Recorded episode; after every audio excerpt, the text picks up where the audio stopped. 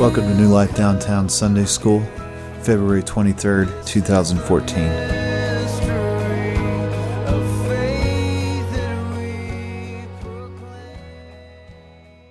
Well, the first week we talked about major themes of the Psalms, some of those big ideas, uh, justice and righteousness, and the, and the corresponding Hebrew words, mishpat and tzedakah, and how common they are used, and especially that word shalom that we think of as just a greeting in Israel, but it means so much more than that. It means creation intent, it means things being the way God intended them to be, and of course, our mind goes straight to Matthew chapter 6 in the Lord's Prayer when Jesus teaches his disciples to pray and says, Your kingdom come, your will be done on earth as it is in heaven.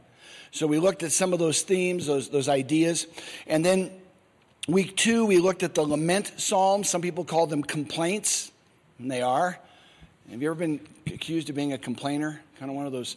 I, I, we have a home group, Linda and I uh, lead, and uh, a couple times a month, and we were talking about attitudes and, and optimism versus pessimism. So what I did, the, another couple hosted it, and I went into her kitchen and I got a really nice, very nice but plain glass, like a 20 ounce, you know, dinner glass, very plain, no etchings or anything on it. And I filled it up to the middle. And I had it high. And so at the beginning of the little talk, I just picked it up and I said, What is this? And they all began to laugh because some saw it as half empty and others saw it as half full.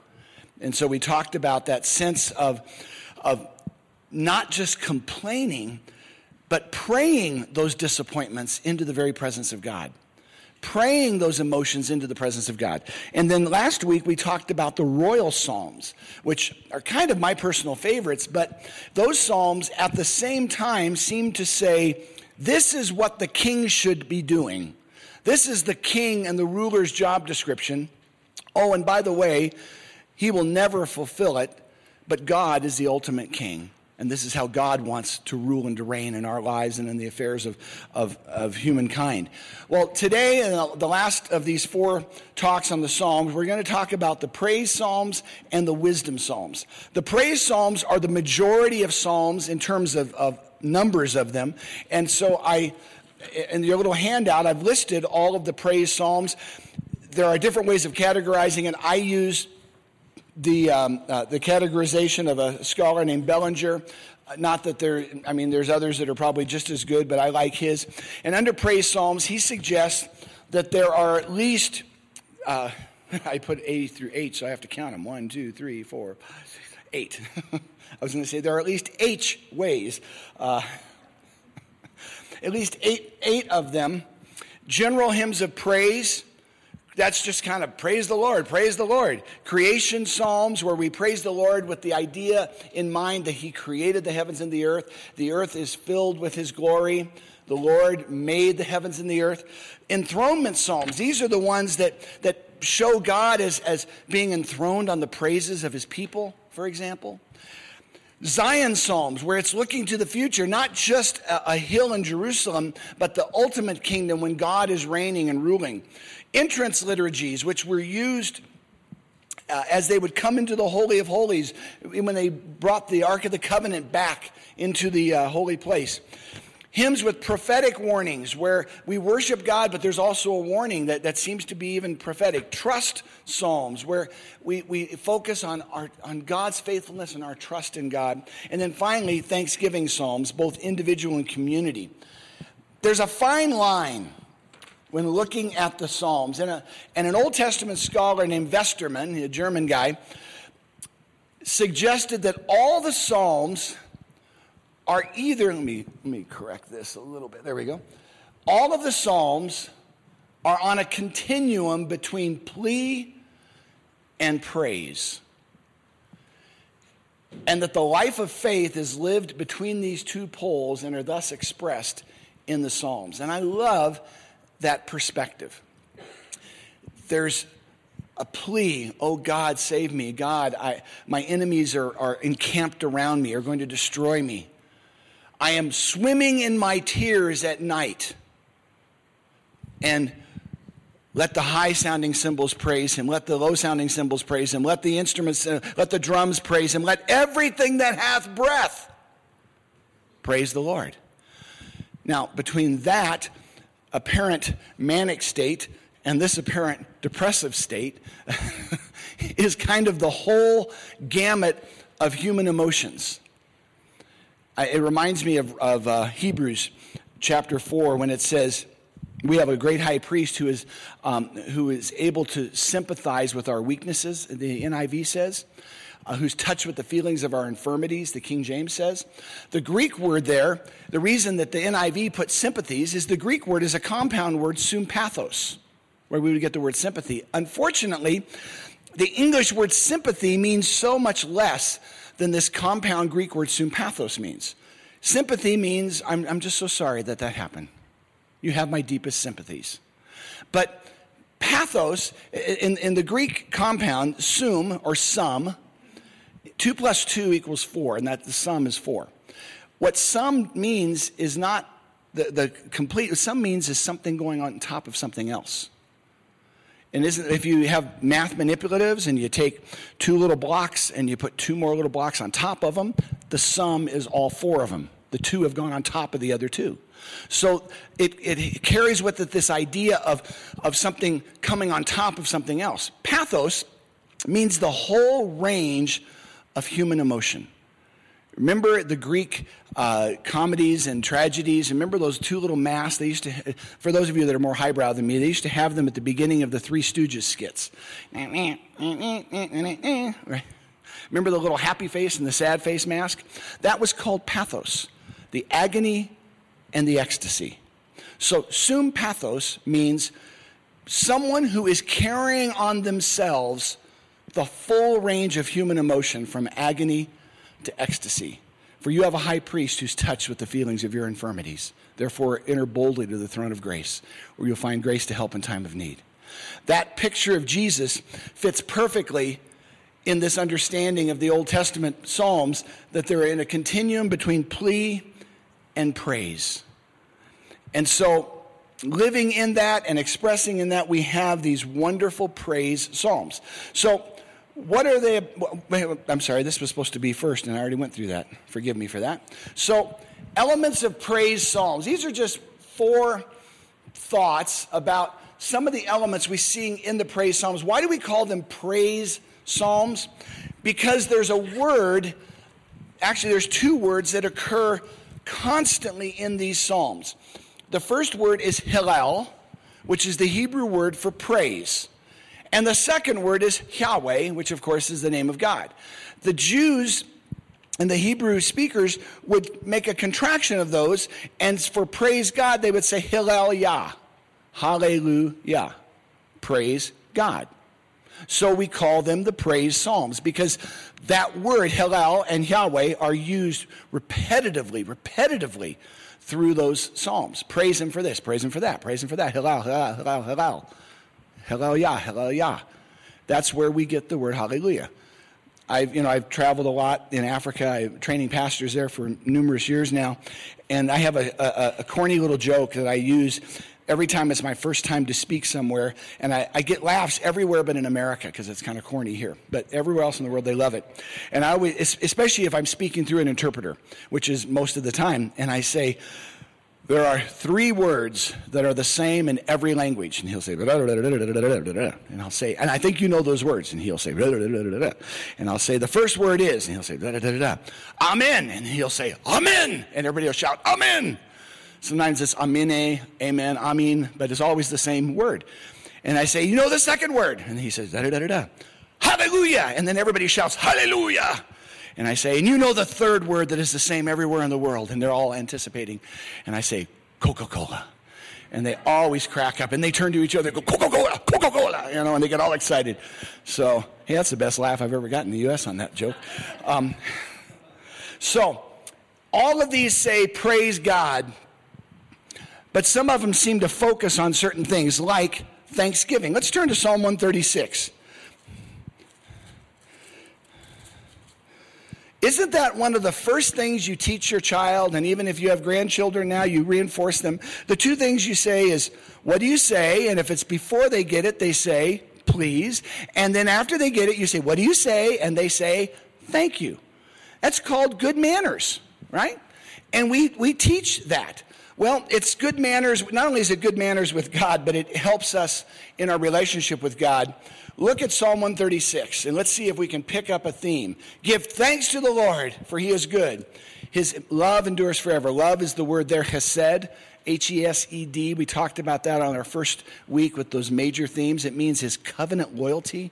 It's such a deep word. It means that God put Abram in a deep sleep and God Spirit and His presence went through the, the divided carcasses of those animals offered in sacrifice, and God made a one sided covenant with humankind. While Abram was in a deep sleep, God said, I am establishing a covenant with you. And that deep covenant loyalty that God has, that would lead God to keep sending prophets to proclaim his desire for them to come back during those periods of time when they were in idolatry and rebellion. When God even has Hosea marry a prostitute as a living example of, of how God felt towards the people of Israel. And even though once again she went out and she, he found her in the street, he would even buy her back and take her back. That kind of covenant loyalty that God has towards us is the way he he finishes the parallelism in every verse in Psalm 136. Give thanks to the Lord, for he is good. His hesed, covenant loyalty, endures forever. Give thanks to the God of gods, for his loyalty endures forever. Give thanks to the Lord of lords, for his, you see the idea? Give thanks, give thanks, give thanks. This sense of gratitude and thankfulness sets us up to better understand our relationship with Yahweh. And there, there are many, many Thanksgiving references in the Psalms. Another element that is very common, in fact, it's in Psalm 136 and 114, so stay in 136, and that is historical narrative, where the psalmist retells the story. You remember when this happened? Do you remember that happened? On Monday after the abysmal Super Bowl this year, somebody, a friend of mine actually, uh, uh, some of you may know him, Glenn Powell. He's the publisher of Biblica, formerly called International Bible Society. And Glenn, Glenn's quite the Bronco fan, and he put, maybe you saw it, he put this picture, you just see orange uniforms, and the, and the, um, uh, the little comment or the caption said, Remember that time back in 2014 when the Dallas Cowboys snuck in and stole the Bronco uniforms and showed up at the Super Bowl instead of us? you know, retelling the story, hopefully without a lot of redaction and editing, retelling the story helps not just remind us, it helps put within our in our spirit and our heart who God is. Do you remember when he did this? Do you remember when he did that? Do you remember when he did that? So Psalm 136, after the initial thanksgiving, look at uh, verse 5 he, it talks about creation, who by his understanding made the heavens, who spread out the waters on the earth, who made the great lights, the sun to govern the day, the moon to stars to govern the night. It's like a retelling of Genesis chapters 1, 2, and 3. Then, to him who struck down the firstborn of Egypt, we've jumped ahead to the time of the Exodus, which is where the Jews always started their recounting of salvation history, was with the Passover and the Exodus. That is always where the Psalms seem to begin. We have creation and the Exodus. And of course, in Romans, Paul makes a connection between the Exodus and the Red Sea to baptism and entrance into the life of Christ in the body of Christ. So you can see the, the parallels there. And then, and you just glance through 136, you see all these uh, verse 15, he swept Pharaoh through uh, and his armies in the Red Sea. Uh, 18 and 19 and 20, you have the names of these particular kings whom I'm, I'm, I'm not familiar with them, but clearly the people initially that would hear this say, Oh, yeah, yeah, I remember that one. I remember that one. Oh, I remember that guy. He was real fierce, and God, and God gave his victory. We go over to Psalm 114, or go back, I should say, to Psalm 114, and we have uh, he said, Why do the nations say, Where is their God? Our God is in heaven. He does whatever he pleases. He's talking about these nations um, uh, that, are, that are around them that are. Um, idolatrous. In verse 9, O house of Israel, trust in the Lord. He is the help and shield. O house of Aaron, trust in the Lord. The, verse 12, the Lord remembers us and will bless us. He will bless the house of Israel. He'll bless the house of, of Aaron. Remembering causing them to remember historical figures. And there's so many of these references throughout the praise psalms. Praise God and don't forget what God has done. Then there's a lot of worship and liturgical elements that were incorporated into uh, temple worship. Go back to Psalm 66. We think that Psalm 66, particularly verses 13, 14, and 15, were probably descriptive actually of the day of Yom Kippur, where it says, I will come to your temple with burnt offerings and fulfill my vows to you. Vows my lips promised and my mouth spoke when I was in trouble. I will sacrifice fat animals to you, an offering of rams. I will offer bulls and goats. There's this sense that this is probably a description. Maybe they were even chanting it or singing it as the priest was doing these particular things. So we have worship and liturgical elements. By the way, we, we celebrate, we worship through some aspects of liturgy here at downtown, and people think liturgy means smells and bells and rituals. Okay? The word liturgy comes from Latin and it just means the work of the people. And what it means is this group participation. Historically, throughout the whole history of the church, there wasn't ju- it wasn't a show where one guy put on a show and everybody observed it, but there was activity. Some people read the scripture, some people had readings, some people had prayers, some people did this. People came forward, they received the Eucharist, people were baptized. There was this sense of, of if you will, group participation. And there had to be some rhyme or reason. You couldn't just have disorder. So they had a, a, basic model of how the groups would participate, and that became known as the liturgy. That began to change in the 19th century, particularly after the Swiss Reformation in some ways, and then uh, beyond that in the 19th century, where for whatever reason, the Protestant churches became more passive and audience focused than the church had been historically. To where you even built your auditoriums to where the one thing, instead of the table being prominent, the pulpit was prominent. And it was a show. I'm not saying they, they meant it that way, and I'm not saying the Holy Spirit wasn't present, of course not. But you can see where it, it has kind of moved to today. Um, Glenn Packiam tells the story that uh, the TV was on one night, and okay, I'm, I'm in my 50s. I wouldn't know a Coldplay song if you put a gun to my head. I know that that's a band because I've been told that. Anybody else get an amen? You don't know Coldplay? Yeah, okay. A couple of you are yeah, Cold what? It's a band, I'm told, right? Okay. So, but apparently Coldplay was in concert and they had laser lights and smoke and the lights behind the stage and all the stuff on the TV. And one of Glenn's daughters said, Oh, Daddy, are you watching church? Now, why would, why would she say that? Because our picture of church looks a lot like rock concerts, you know, where they perform and everybody else watches. They don't participate. In fact, when uh, the main campus in New Life decided a, about a year and a half, two years ago, uh, the difficult, logistically difficult decision to offer communion every Sunday uh, Pastor Brady was at a uh, conference, and there were some other megachurch pastors there. And Brady just shook his head when somebody, one of these pastors, and Brady said, "You would know who he is if I told you, but I won't tell you who he is." He looked at me and said, "We would never do communion regularly on Sunday morning because it is such an logical, inc- logistical inconvenience." Obedience to the Lord is a logistical inconvenience you know, I mean, yeah, it's a lot of hassle, you got to get a lot of people to prepare the elements and do all that. But that sense of liturgical, i.e., people participation in worship, is what the body of Christ does. We come together, and one has a hymn, one has a psalm, one has a prayer. And yeah, it has to be done decently and in order.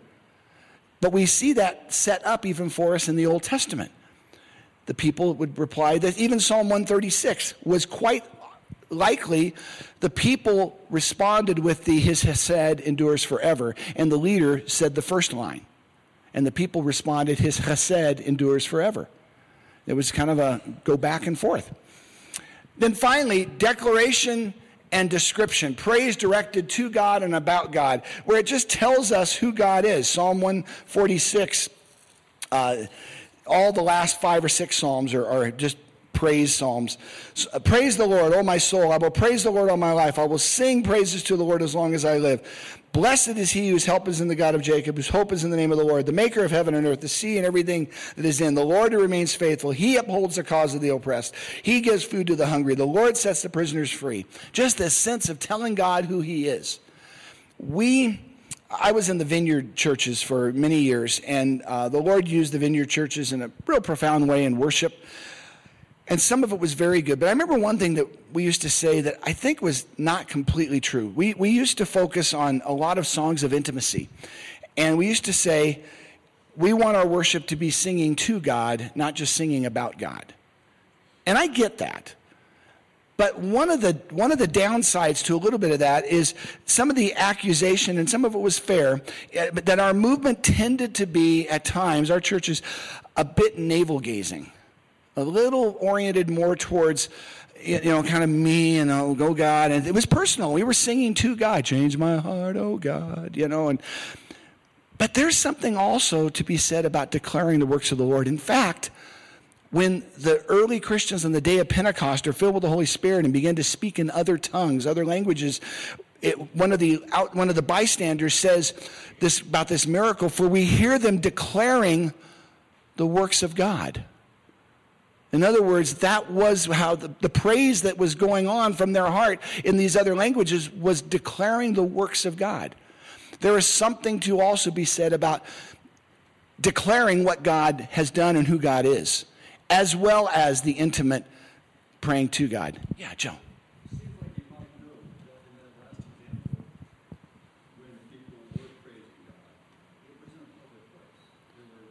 Yeah.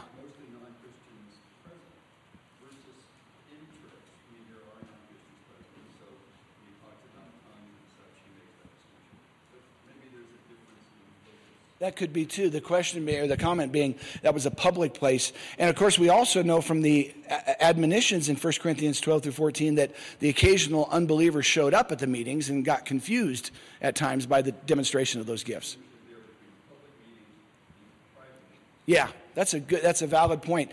Uh, declaring the praise, declaring what God has done seems to be evangelistic, if you will. It, it's, it's declarative of who God is more than the intimate, oh God, change my heart kind of thing. And, you know, and, and I don't want to, I, I don't want to divide things that God probably intends as a whole, you know. Again, that, that continuum between plea and praise. I love that, by the way. That just, to me, makes sense. Okay, let's jump in a little more. Let's, I want to look at one type of praise psalms for just a, a couple of minutes, and they're called the Songs of Ascent. Turn in your Bibles to Psalm 120 remember the first day we talked about the Psalms. There are five books of Psalms in the book of Psalms. And if you, uh, starting at verse, uh, Psalm 1 and then go to Psalm 40, you'll see it'll say book 1, book 2, book 3, book 4, and book 5. Likely those distinctions were just because they had scrolls that had approximately 20% of the book of Psalms in one scroll and then another and another and another. There's no real uh, clear organization of the five, the five books. Does that make sense? In other words, you find lament psalms, wisdom psalms, royal psalms, praise psalms kind of in all of them. And so it's likely that the, the five books of the Psalms were more of a logistical distinction. So they had five, because they're almost exactly the same in terms of the numbers of letters. In other words, they were the same length. So they divvied them up. So they had five of the same size scrolls that they could use in temple worship. The only part of the Psalms, the only category or subcategory that, that has been in existence for thousands of years is what we call the Songs of Ascent, starting at Psalm 120. There are 15 Psalms, and Psalm 120 says, right at the beginning of it, Psalm 119 as I turn page after page after page, uh, Psalm 120, it says a song of ascent. And the next 15 Psalms all say a song of ascent. What's, what's an ascent? You guys live in Colorado. We have 54 14ers. That's right, going up. An ascent is going up. Jerusalem was on a hill. And so, anybody who lived in villages and towns and communities outside of Jerusalem, if they were going to come to the temple, would have to go down or up in elevation. Have to go up. They would have to ascend. Why would they be coming to the temple? For the feast, right? And so, can you think, think ahead to the New Testament in the life of Jesus, um, early in the life of Jesus, where they might, th- this might apply, this idea of an ascent. Yeah, remember when Jesus with his parents and everybody from his town and they were going to the temple? And they lost track of Jesus and he ended up being in the temple, you know, discussing with the leaders and the elders and the teachers of the law. And you often say, well, how could they, what kind of parents were they? How could they lose track of their son? Well, an entire village of, of you know, men, women, and children, two, three, four, five hundred people, would take a two to three day journey and they would have to camp out every night and then keep walking and you know and stopping and making a meal and all of that. It just uh, common sense tells us that the kids probably kind of played and hung together you know and, and there were some guys who were the sentries and lookouts at the front and the rear. And the moms were probably organizing the food and the dads were cutting down firewood or trying to hunt or whatever they were doing. So you could imagine how they just figured jesus was with his buddies and we'll see him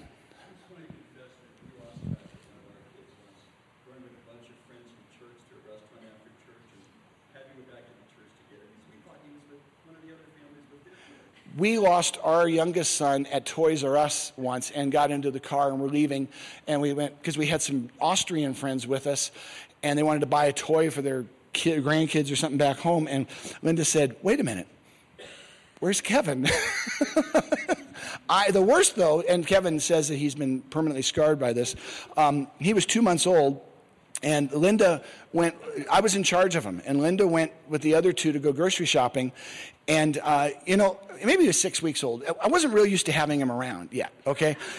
and he was asleep in his crib, and I was, it was, I was, it was my day off, and I was doing some work around the house, uh, getting some things done, honey-do list, and I had to run over. Um, remember M. Woods, the the hardware store used to be in town. I had to run over to the hardware store, so I just Linda and the, and the kids, the two older ones, are at the store. So I hopped in the car, buzzed down the road to go to Hugh M. Woods. I'm about halfway there, and I went something doesn't feel right. and suddenly I went, oh my God! And I, you know, illegal U turn, raced back. Now, when I came up, it was about, I'd been gone about 12 minutes. When I came up, he was still sound asleep.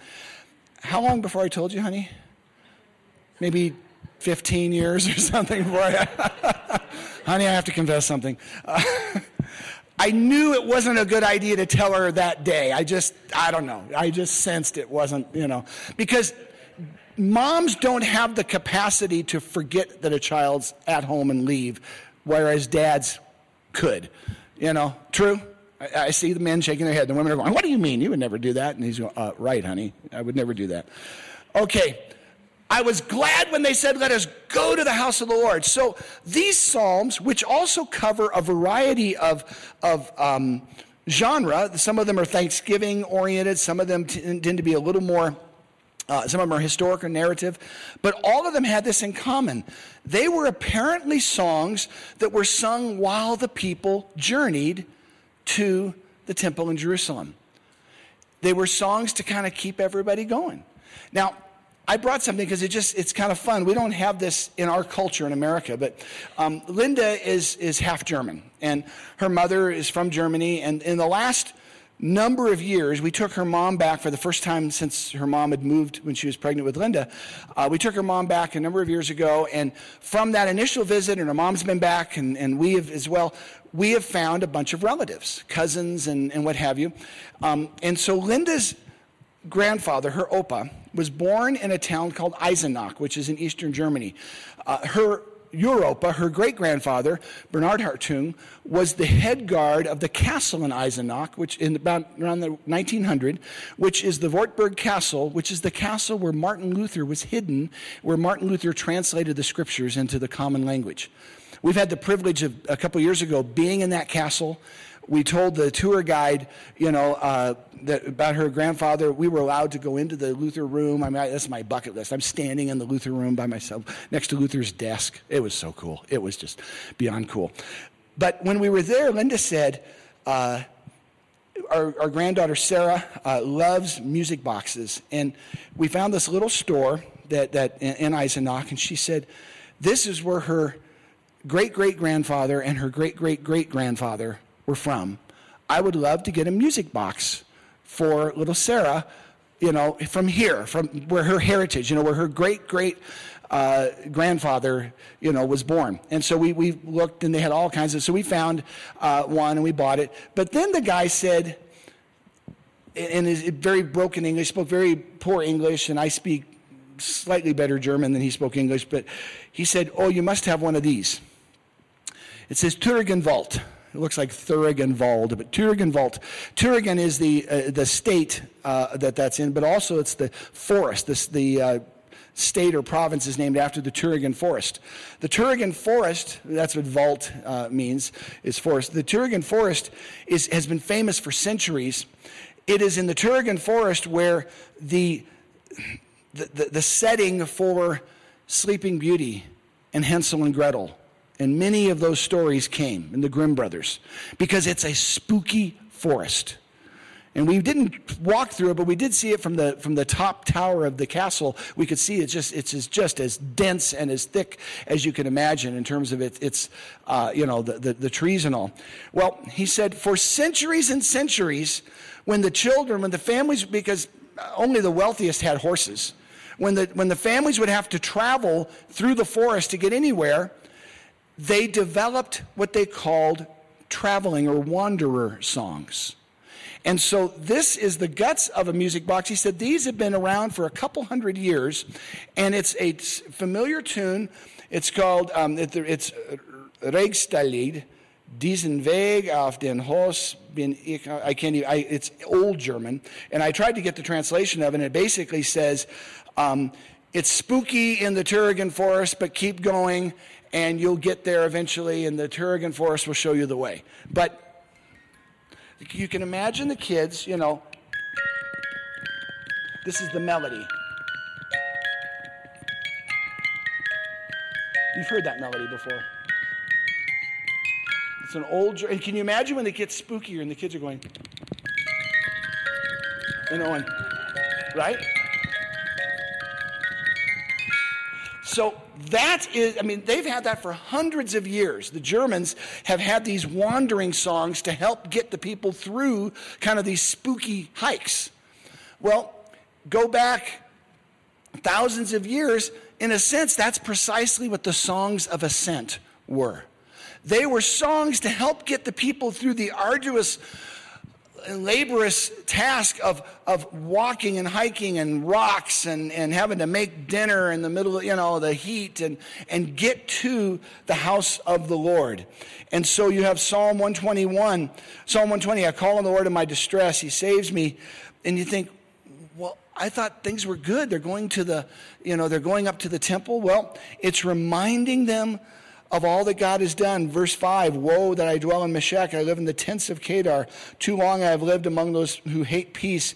I am a man of peace. And so it's, it's just causing them to reflect on their history. Psalm 121 is so famous. I lift my eyes to the hills from where my help comes from. My help comes from the Maker, the Maker of heaven and earth. As they see, you know, on the horizon, the hills of Jerusalem. And they're singing that psalm.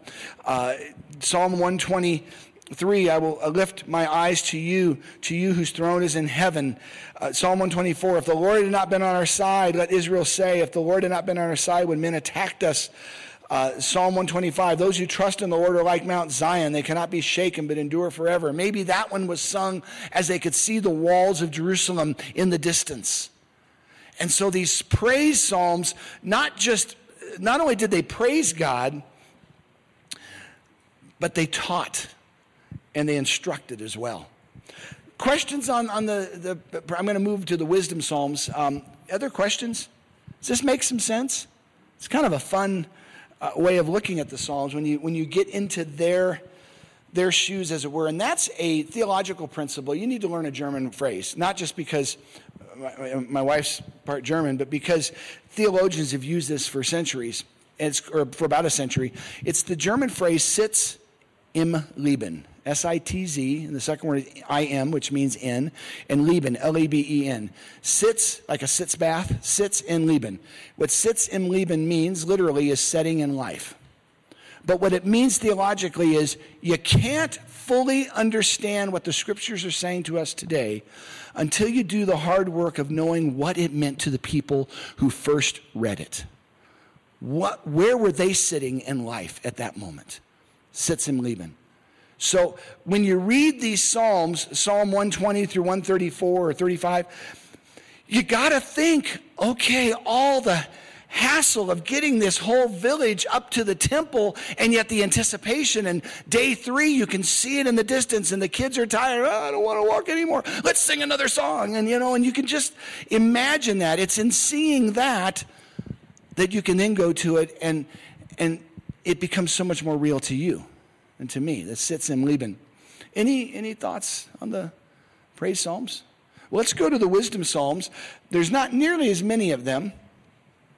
These are psalms where the primary focus isn't just praising God, but the focus seems to be on instruction and teaching. They're little sermons, essentially. And one of the best known is the very first psalm, Psalm 1. I had to remember, I went to a Lutheran parochial school uh, Linda and I both were raised Missouri Synod Lutheran, which is the German Lutherans. And we, um, is my, yeah, that's right. I thought my watch was slow. And we, um, I had to memorize this psalm. I remember in, in, in parochial school. Blessed is the man who walks, does not walk in the counsel of the wicked or stand in the way of sinners, but his delight is in the law of the Lord, and in his law does he meditate day and night. There's some suggestion that we have better sayings. Better is this, better is the man. Psalm 37 tells us, let me find it there. Psalm 37, verse 16 says, Better the little the righteous have than the wealth of many wicked. Better is one day in your courts than a thousand elsewhere. This idea of better, the better sayings. Then we have blessed sayings. Psalm 128 verse 1. Let me find it.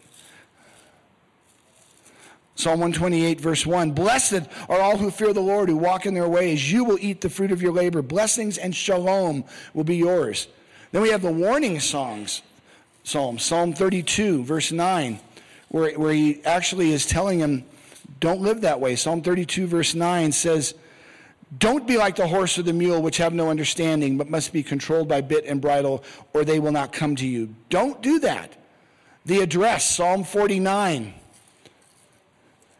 where he says, Hear this, old people. Listen, all you who, uh, who live in this world, both low and high. Hear this. Listen to this. You know, friends, Romans, countrymen, lend me your ears. It's kind of what he's saying. And then we have the simile now, what's the difference between a metaphor and a simile? Metaphor, a simile does what? Like or as, that's right.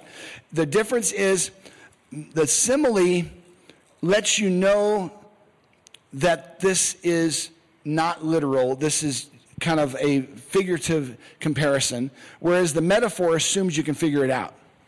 So, the Lord is a strong tower. God is not a strong tower. God is like a strong tower, but for the force of language, it assumes we can figure that out, right? So the Lord is my shepherd. That's, that's a metaphor. Simile here uh, in Psalm 1 4, it says that the wicked, not so the wicked, they're like chaff that the wind blows away. They're like this. So th- it's teaching people by making metaphors and similes, by warnings, by, by telling them that this is better, you'll be blessed if you do this. And then there's three major themes in these wisdom psalms the fear and the love of Yahweh and the love of the Torah, his law, his word, is one. Psalm 119, some say that's its own category because it's, it's so long. And what is Psalm 119? What makes it unique? Every single verse, except two of the 176 verses, mentions what? The Word of God. Yeah, the law, the Torah. 174 verses mention something about the law, the Word. So it's, it's a, certainly a wisdom psalm. The fear and the love of Yahweh that, that translates and, and manifests itself in a love for His Word. The second is the contrast between the righteous and the wicked, the two ways. Psalm 73, I, I need to end in a couple minutes, but Psalm 73, he says, Blessed are you, O Lord, but as for me, my feet almost slipped when I saw the prosperity of the wicked how they don't seem to have any problems in their life and they're abounding in wealth and their bones aren't hurting and they're having no problems. And, and I, it got me so angry and conflicted inside, I almost slipped until I saw their end. And he goes on. So it's that contrast, that comparison and contrast between their way and God's way. Remember, we talked about two roads, you know, not this way, but this way. And then finally, instruction in daily living, how we should live our lives. Psalm 112 is one example. Verse 5, he says, Oops, I'm Psalm 119 again, page after page after. Psalm 112, verse 5 Good will come to him who is generous and lends freely, who conducts his affairs with justice. Now, that's in the middle of a song. In the middle of a song is this good advice. And so the wisdom psalms, why would God inspire the wisdom psalms? Why would you put teaching to music? Any educators here? Because you remember it. That's exactly right. That's the power of poetry. Is it it gets it's sticky. We remember it. It r- causes us to, you know, oh man, it affects us. The parallelism, the repetition, all of those things cause us to dwell on it. It's not that God is wasting words, because if we were just looking at economy of words, the book of Psalms is a terrible example because it just seems to say the same things over and over and over and over again in different ways. That's because that's how we're wired. And God knows that. And so God inspired the Psalms to, to be such a, a broad and wonderful spectrum of, of men and women's relationship with God expressed in prayer and worship, regardless of whether it's at plea or at praise or anywhere in between. Okay, I have covered. Uh, this is a. Um, I had a seminary class in the Psalms that was, uh, you know, 45 hours of lecture and professor contact time when I was uh, in school, and we've done it in uh, four 45 minute sessions. So we probably didn't cover a couple of things. But any questions? We're going to close in prayer in just a moment. Uh, any any general questions that was confusing? Yeah, Melissa.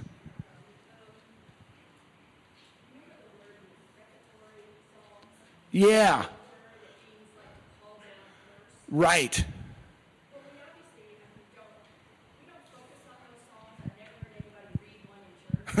yeah, it didn't make the cut.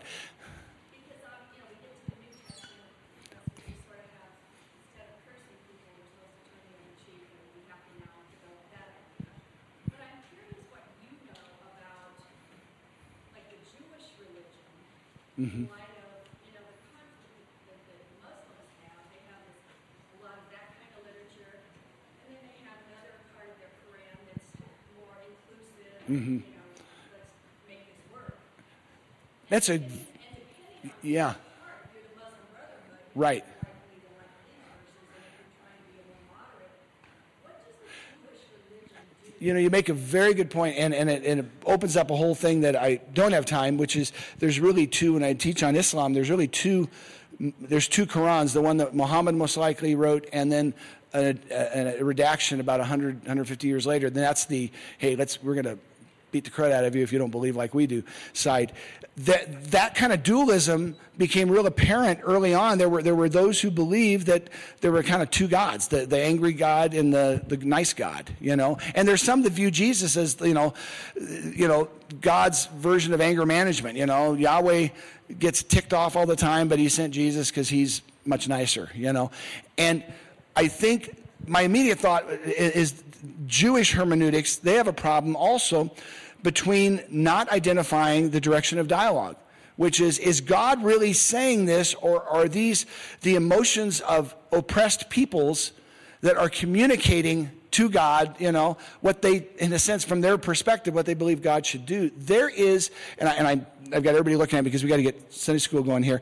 There is an outstanding blog that I read this week. I, I, posted it on Facebook. If you're my Facebook friend, go look at it.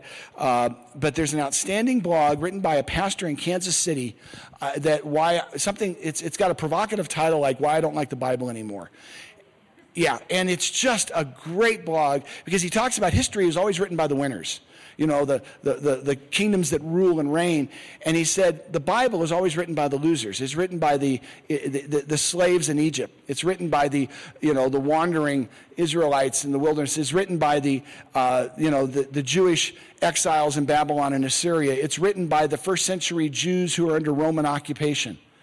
He said to put to turn it on its head, it'd be like if all American history books were written by um, ex-slaves and Cherokee Indians on a reservation it might differ from the history books we read. And his comment was just this first should be last, last will be first, all this stuff just plays so much into it. You have to look at that context, I think, with the people of Israel, that they were, they were oppressed and they were crying out to God, and they were also crying out their emotions to God. And some of those got even convoluted in these uh, precatory psalms, I think, where we're reading as much their perspective as we are in a sense, reading God's. We're reading, the, you know, and, and she goes, Oh, don't you believe the Bible's the Word of God? I believe this is God's Word, and it's inspired. I also believe in this we have quotes of the devil, we have, we have bad advice of Job's friends, we have Pharaoh's comments. That's not technically the Word of God, though in a generic sense, it's all God's Word. Does that make sense? So don't stone me just yet. I gotta pray and get out of here, or they're gonna get mad. No, they won't get mad, but you know they'll get even. Father, in Jesus' name, we thank you for this day. Bless our time and worship together.